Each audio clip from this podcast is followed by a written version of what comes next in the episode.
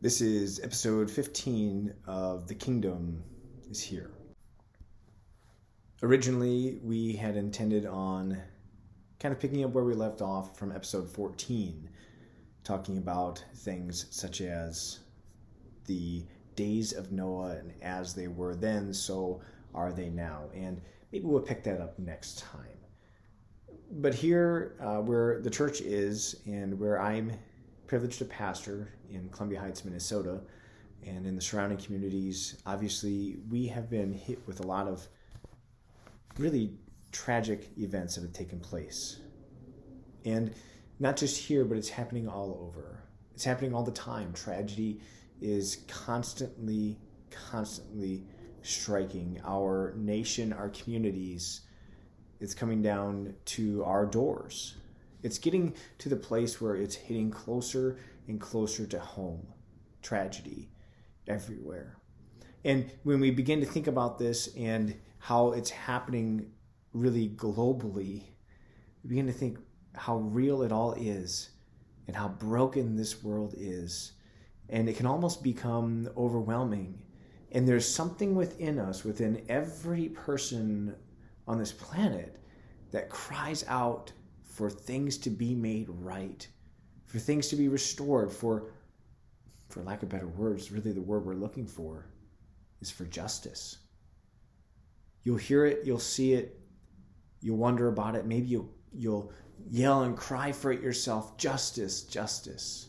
Let justice be done. And, or, or this is unjust, and I can't believe how there are so many unjust things happening, and it, it really messes with our minds and our emotions. Well, that's what we're going to talk about today. We're going to talk about the kingdom of God and justice.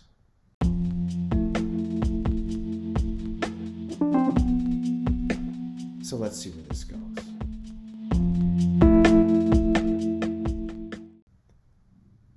In the Old Testament, there's a passage of scripture that we typically love to read around Christmas time.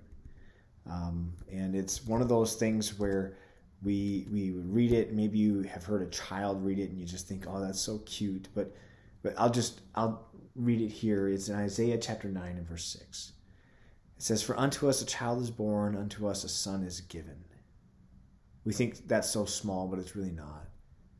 And the government will be upon his shoulder.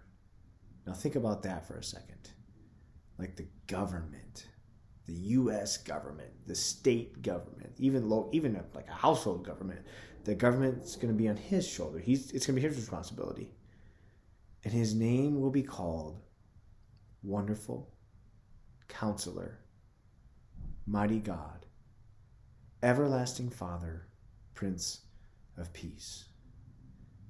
But it doesn't end there. It goes on to say of the increase of his government and peace. Peace that's the type of government he has, the increase of his government and peace. There will be no end. Upon the throne of David and over his kingdom, to order it and establish it with judgment and justice from that time forward, even forever. The zeal of the Lord of hosts will perform this. Now, there's kind of a lot really wrapped up in that, but there are two words right in the middle of that and all of that reading that I really just want to focus on just for a little bit today. And it's this notion, this concept of judgment or justice. When we look in the in the Bible, especially in the Old Testament, we're going to see these words judgment, justice. We see righteousness.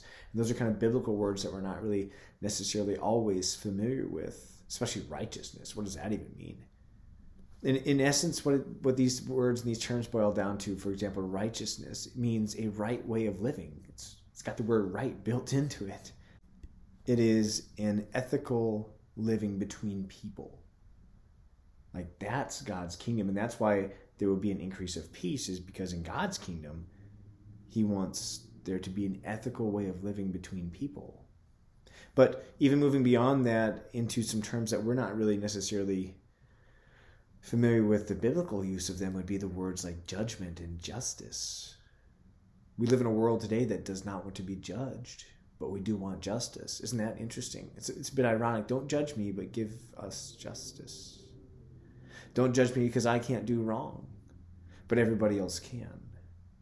The point of this podcast is not to point out all of the ills and the wrongs of our world. The point of any of this, I don't think, is really to point out all the ills and the wrongs of a broken, fallen world. The point of it is to look inwardly. You can't make a difference externally without first addressing what's going on internally within you. We cry out for justice. And oftentimes when you see the word judgment in the Old Testament, that's really what, what that word is, is really that justice word. And it has a couple of meanings in the Bible. It, it can mean, sure, it can mean um, like consequences for actions or crimes and punishments for crimes. And, and that is one of the meanings of that, absolutely. But one of the other ways that justice is used in the Bible, and the primary way that it's used, is talking about restoration to those who have been harmed or wronged. Now we begin to see how justice plays out in our world and and we could, that can put us on edge a little bit when we think about restoration to those that have been wronged because we think, well, who defines right and wrong? And who defines where that restoration comes from? And who defines the resources that are used from that source that they come from? Like, how does all this begin to be defined? And to try to take this on ourselves and to formulate some kind of government system in order to handle all of this, we, we can't do that. That's overwhelming for us. That's why the, the increase of his government and his peace. That's why the peace is on his shoulders. The government is on his shoulders. It's it's actually his right way of living and his justice, not our own. But the best way that we can do that, I, I think, in our world today, is we follow what his word says and what his kingdom reflects. And really, that's what the people of God ought to be doing.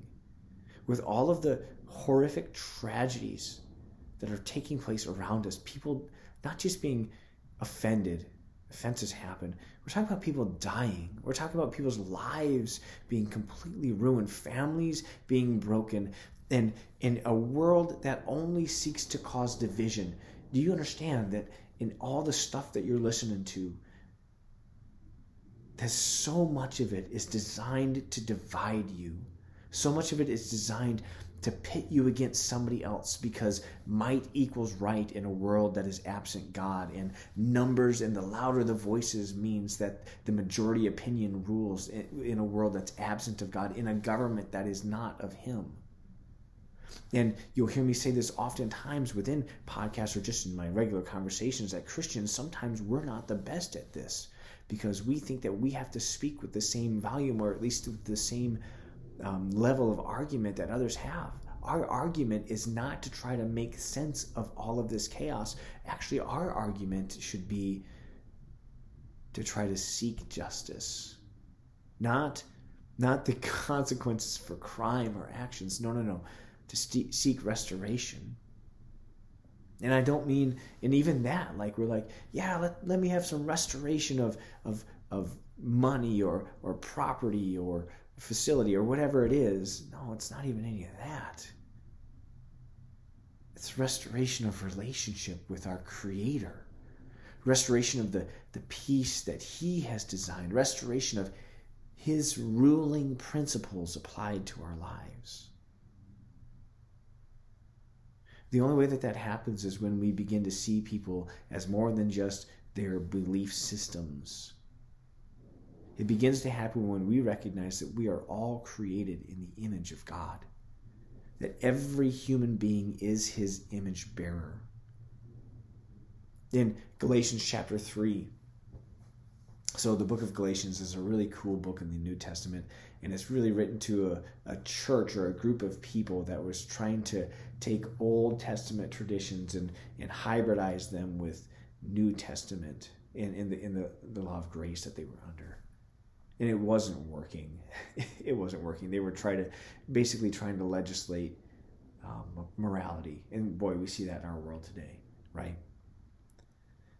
But it says this in Galatians 3:28. There's neither Jew nor Greek. Whoa, that that may not seem much to you, but to say that to a people back then, especially to somebody that was a Jew, that really meant a lot to them.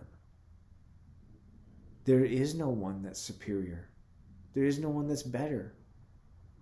There is no one that's also lesser just by virtue of who they are. Let me tell you, that is a message that's going on in our world today is that there are people that are either superior or that there are people that are inferior by virtue of their skin tone, by virtue of where they live, by virtue of how much money they have, how educated they are, what programs they're a part of, who they support, what bumper sticker they have in their car or sign in the yard, who they voted for. It's so ugly. And the Word of God says, no, there is neither Jew nor Greek. There's neither slave nor free. There's neither, oh, hear this, somebody. Ooh, there's neither male nor female. For we are all one in Christ Jesus. And if you are Christ, then you are of Abraham's seed and heirs according to the promise. The promise that was given to Abraham was not a promise of superiority just by virtue of birthright. The promise that was given to Abraham was that through him and his offspring, all of the nations of the world would be blessed. That the people of God, our promise should be that through the people of God, through the people of his kingdom, that the nations of the world should be blessed. Not that we just turn over and give everything to them. That's not what we're talking about. We're not talking about money or riches or property or fame or anything like that. Man, that stuff isn't a blessing, that's a curse. What we're talking about is the blessing of the peace and the joy and the contentment and the temperance, the patience that we can have, the fruit of the Spirit, the gifts of the Spirit, the power uh, to overcome a life of sin or corruption and destruction. That's the greatest gift. Micah chapter 6 says this in verse 8 He has shown you, O man, what is good. And what does the Lord require of you?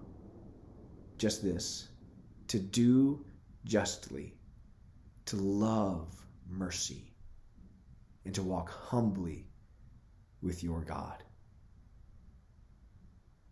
The justice that it's talking about here is not to repay and give consequences for all of the wrong things of this world. Who are we to judge? Even scripture tells us like we ought not to judge because the same level of judgment that we give to others, it's going to be required of us.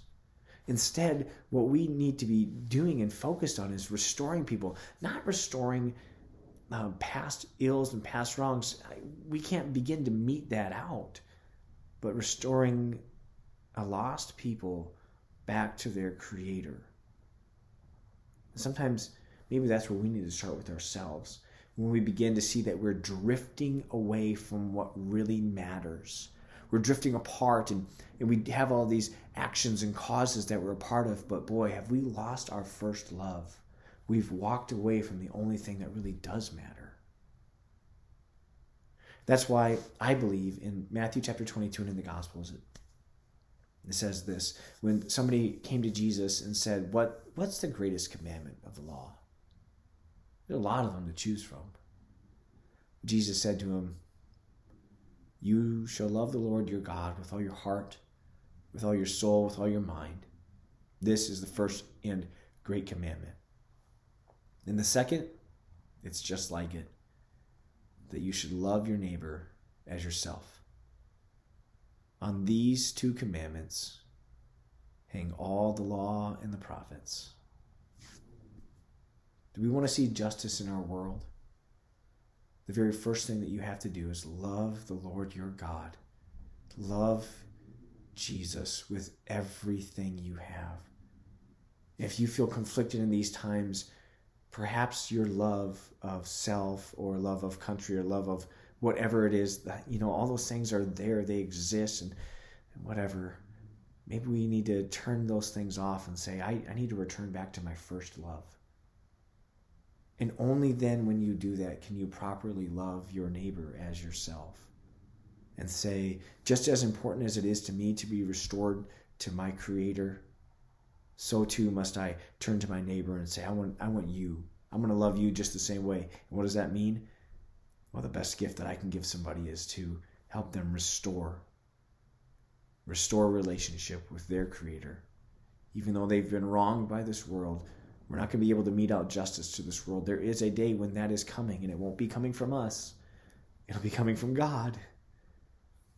But until that time, our role, our job, is to be restorative in helping people find their way back to God. And of the increase of his government and peace, there will be no end. Because you, because you are meting out the justice of restoration to this lost world. Thy kingdom come, thy will be done, on earth as it is in heaven.